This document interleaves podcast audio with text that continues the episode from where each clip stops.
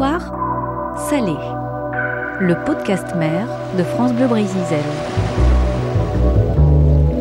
Bonjour, je suis Jérôme Le Breton. Bienvenue dans ce nouvel épisode d'Histoire salée, un podcast dans lequel je vous raconte des histoires de bateaux hors du commun, de grands navigateurs oubliés, d'extraordinaires campagnes de pêche ou encore de fabuleuses aventures maritimes. Cette fois-ci, et je sais que ça va vous faire plaisir, on part en vacances. Des vacances en bord de mer, bien sûr, plus précisément en Bretagne. Toute une histoire qui commence au début du 19e siècle. François de Beaulieu est un ancien enseignant et auteur de nombreux ouvrages, dont l'un sur le sujet. Je me suis rendu chez lui, à Morlaix, dans le Finistère, pour en savoir plus.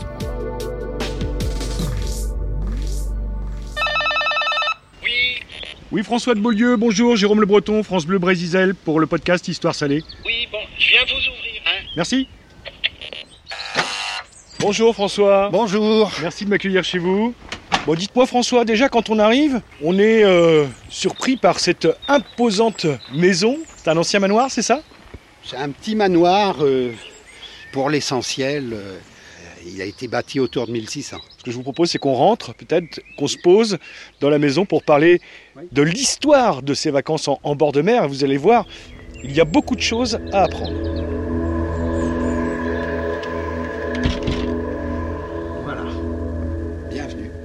Sur la table, ce livre, Vacances en Bretagne, 1815-1965. Alors justement, on va commencer par remonter l'histoire, le cours de l'histoire.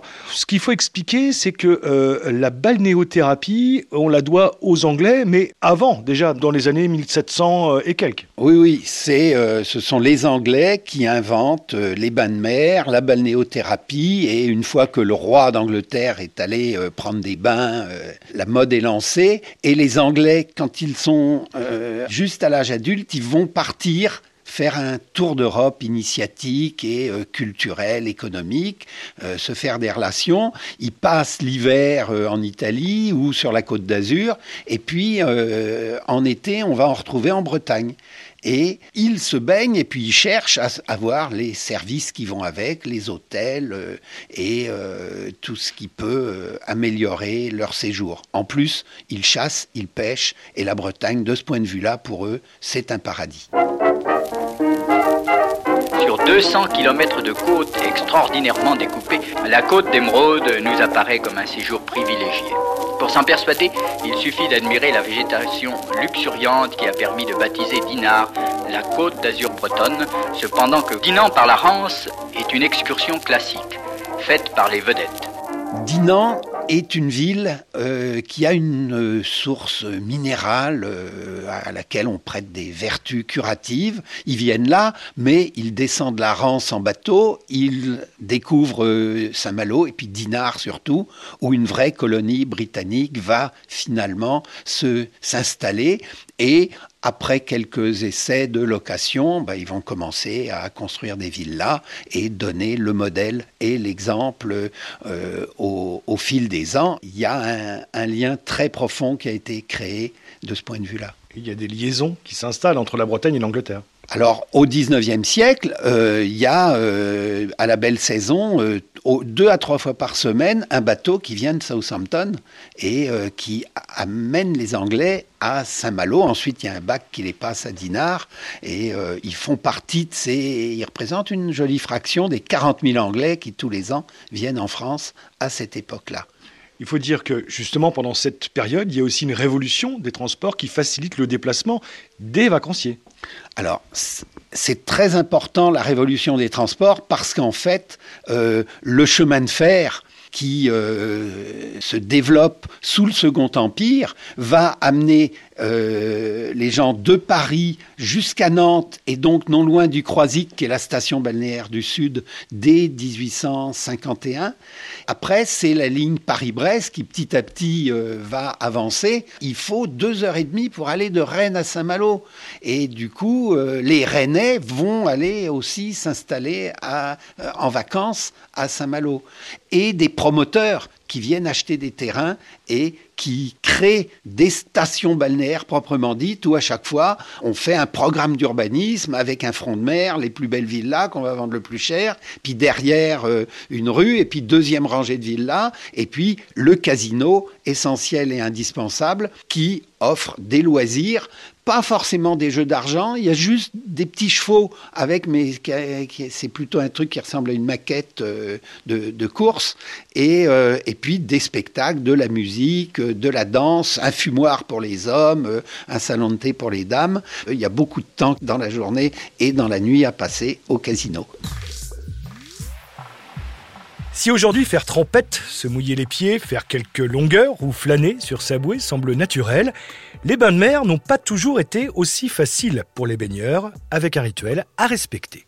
On se baigne, mais ça dure très très peu de temps. Il faut beaucoup plus de temps pour se changer, se préparer, que de temps pour se baigner, puisqu'il s'agit de prendre une bonne vague froide, bien froide sur le corps, et ça y est, euh, l'affaire est réglée, mais on, a fait une œuvre salutaire pour sa santé. Et il y a des maîtres nageurs pour tenir en particulier les dames. Et jusque dans les années 30, on verra des plages où il y a des piquets reliés par des cordes qui permettent de se tenir. Parce que, un, on ne sait pas vraiment nager, euh, deux, on, voit encore ce milieu comme à risque et euh, on ne l'a pas encore complètement apprivoisé. C'est une très lente révolution culturelle qui fait que on prend en quelque sorte possession de la plage et puis de la mer, mais euh, on en exclut aussi les précédents usagers qui étaient les paysans qui venaient ramasser des algues, les marins pêcheurs qui échouaient leurs bateaux,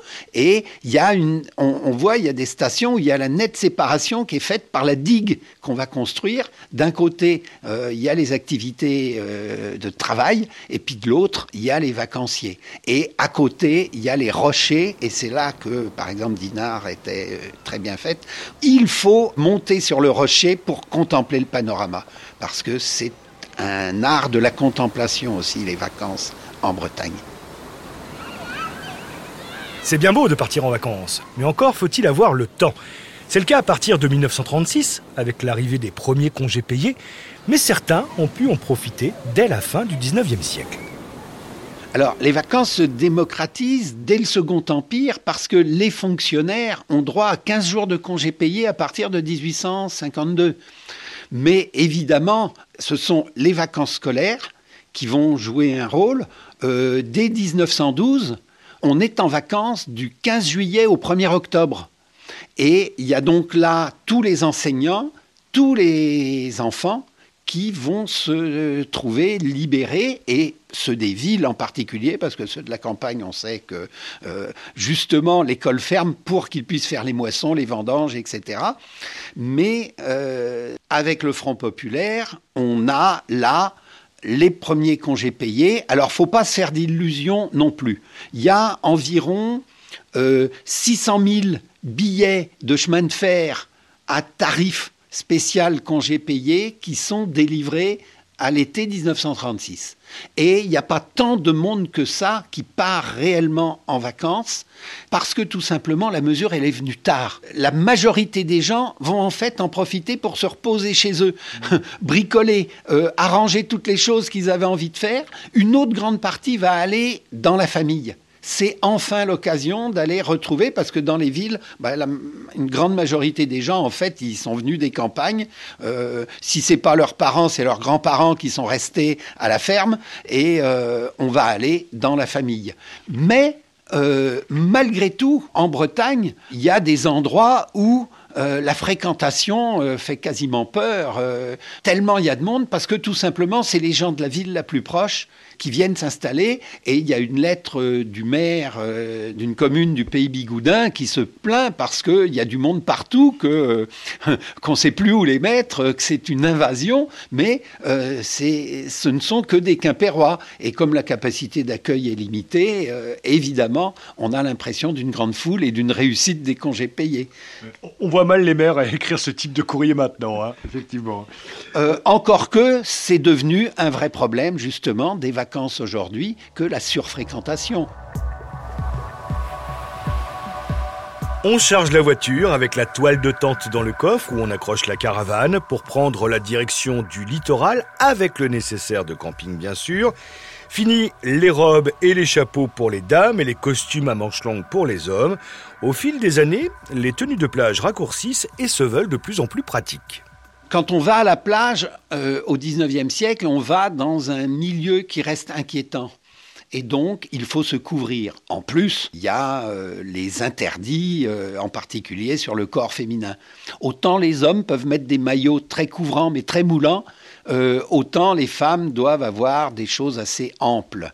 Et l'histoire des vacances à la plage, elle accompagne un découvrement progressif des corps où on finit sur les plages nudistes d'Erdéven ou de Kerema. On regarde un peu comment l'autre est habillé les stations balnéaires sont des lieux de concours d'élégance véritable. Hein. et il y, euh, euh, y, a des journaux qui ne paraissent que pendant l'été où on annonce les personnalités qui arrivent. Euh, euh, Madame Intel a, est arrivée par le train de 18h30 et euh, maintenant on va la trouver pendant un mois dans la villa Kerarmor. C'est un bulletin mondain en fait qui va rendre compte ensuite des grandes fêtes qui sont organisées, des feux d'artifice, des courses qui ont lieu, des parties de tennis jeu importé bien sûr par les Anglais, les estivants euh, développent une mode balnéaire, mais avec tous ses accessoires aussi. On a des grands fauteuils en rotin qu'on amène à la plage. Il ne faut pas qu'ils soient trop lourds à transporter. Ah on a des tentes où on va s'abriter du vent et du soleil, parce que avant que on estime que le bronzage est une qualité, euh, garder le teint pâle reste une obligation euh, pour tout citadin et tout aristocrate qui se respecte. Avec l'arrivée des vacanciers de plus en plus nombreux en bord de mer, les loisirs se développent. Il faut bien s'occuper de temps en temps plutôt que de lézarder sur la plage. On part faire des excursions pour découvrir le patrimoine local, on pratique la pêche à pied, la voile et les jeux de plage. Les passe-temps, ce sont les jeux qui sont apportés. Alors, le jeu de croquet, euh, pareil, ça se transporte assez facilement. Il y a des boules, des maillets, des arceaux. Ça se plante facilement sur la plage, sur le sable humide. Et euh, on, a plein de photographies, de cartes postales où on voit les gens jouer au croquet, au tennis. Ensuite, euh, bien sûr, ils vont commencer à faire de la voile et toutes les personnes qui ont les moyens vont avoir un, grand voilier qui va leur permettre aussi de faire des tours de Bretagne par la côte, de participer aux régates qui commencent à s'organiser dès les années 1840, où on va avoir des compétitions, il y a autant les bateaux de travail des locaux que euh, les, les yachts des estivants fortunés.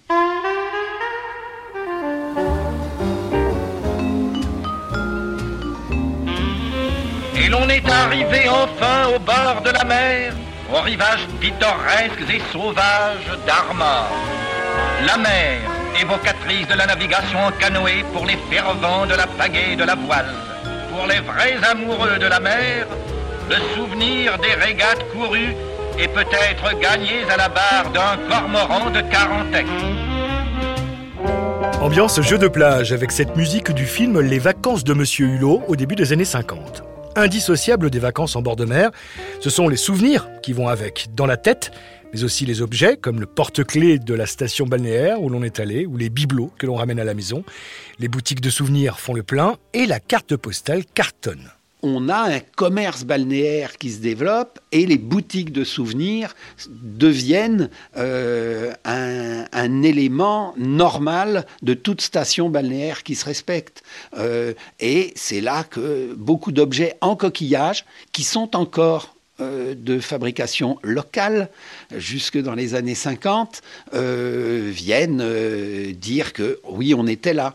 Et surtout, euh, ce qui est extraordinaire, c'est que la carte postale va être un élément fondamental euh, des vacances. il faut envoyer des cartes postales à toutes ces relations pour bien signifier que on était là la diversité de ce qui pouvait se raconter au dos, parce que ces, gens-là, ils aimaient écrire et c'était pas simplement bon souvenir de euh, c'était euh, tout ce qu'on avait ressenti, vécu et perçu, et euh, ça fait des documents euh, très intéressants quand on veut raconter l'histoire des vacances.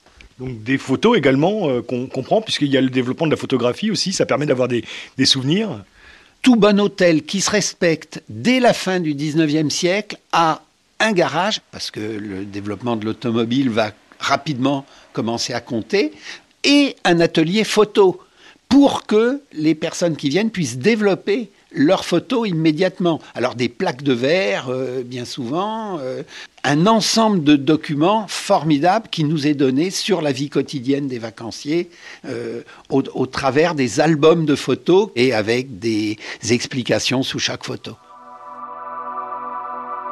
Je profite d'avoir le livre de François de Beaulieu sous les yeux pour lui demander de choisir, parmi les 255 photographies et dessins qui y figurent, la plus emblématique. Euh, une photographie où on voit finalement les débuts du tourisme populaire breton à Quiberon en 1928. Il y a là une famille où on voit la grand-mère qui est avec son costume et sa coiffe, Traditionnel, oui. Traditionnel. Les parents qui sont dans leur costume un peu quotidien euh, du dimanche, quoi.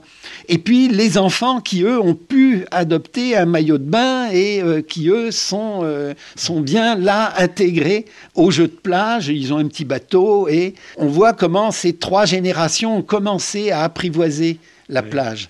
La plage, on va tellement bien l'apprivoiser qu'il euh, y a une photo extraordinaire euh, où on voit euh, les voitures accumulées sur les plages de la baie de Douarnenez, mais on les voyait aussi sur toutes les plages où il y avait un accès possible pour les voitures. On n'avait plus besoin de cabine de bain, on avait sa voiture pour faire la cabine de bain. Avec la fameuse deux chevaux. Avec la, la deux chevaux, la Simca. Euh, la Dauphine. Euh, la Dauphine. Et la DS. même la DS, avec sur le toit de la DS le petit bateau euh, qui vous emmenait, ou le canoë qui vous emmenait au bord de l'eau.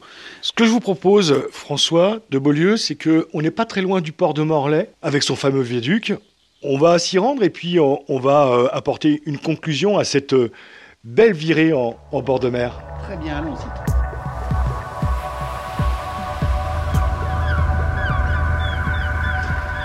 Pour conclure ce podcast, François de Beaulieu, vous avez choisi de nous emmener euh, ici, sur cet endroit. On va le, présenter. On est sur le port de Morlaix. Hein. C'est le port de Morlaix, euh, un, vieux port qui avait été le troisième port de Bretagne euh, au XVIIe siècle et euh, qui reste un endroit euh, vivant et agréable et qui explique aussi que la manufacture des tabacs soit là au bord du port puisque le tabac arrivait du bout du monde comme ça directement à pied d'œuvre. Et quel regard vous portez sur l'évolution, parce qu'on en a parlé hein, de 1815 à 1965, sur l'évolution de ces vacances en bord de mer. Cette évolution, justement, j'ai voulu marquer par euh, la date de fin du livre 1965, le basculement d'une de vacances qui restait avec une dimension familiale euh, à des vacances qui ouvre sur le tourisme de masse. 1965, c'est la construction du port du Crouesty dans des formidables marais sauvages euh, de la presqu'île de Ruisse. Et euh, ça change énormément de choses et on entre dans une autre époque et de celle-là j'avais moins envie de parler.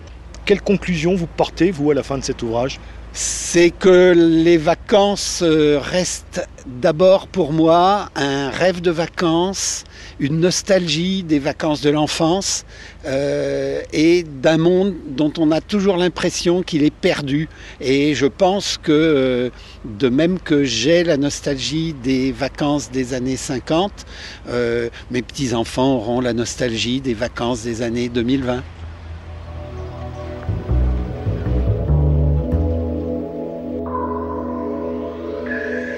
Ah, les vacances en bord de mer en Bretagne, les cartes postales jamais envoyées, les photographies jaunies dans le tiroir, les maillots de bain dans la commode, les coups de soleil. Toute une histoire et tellement de souvenirs.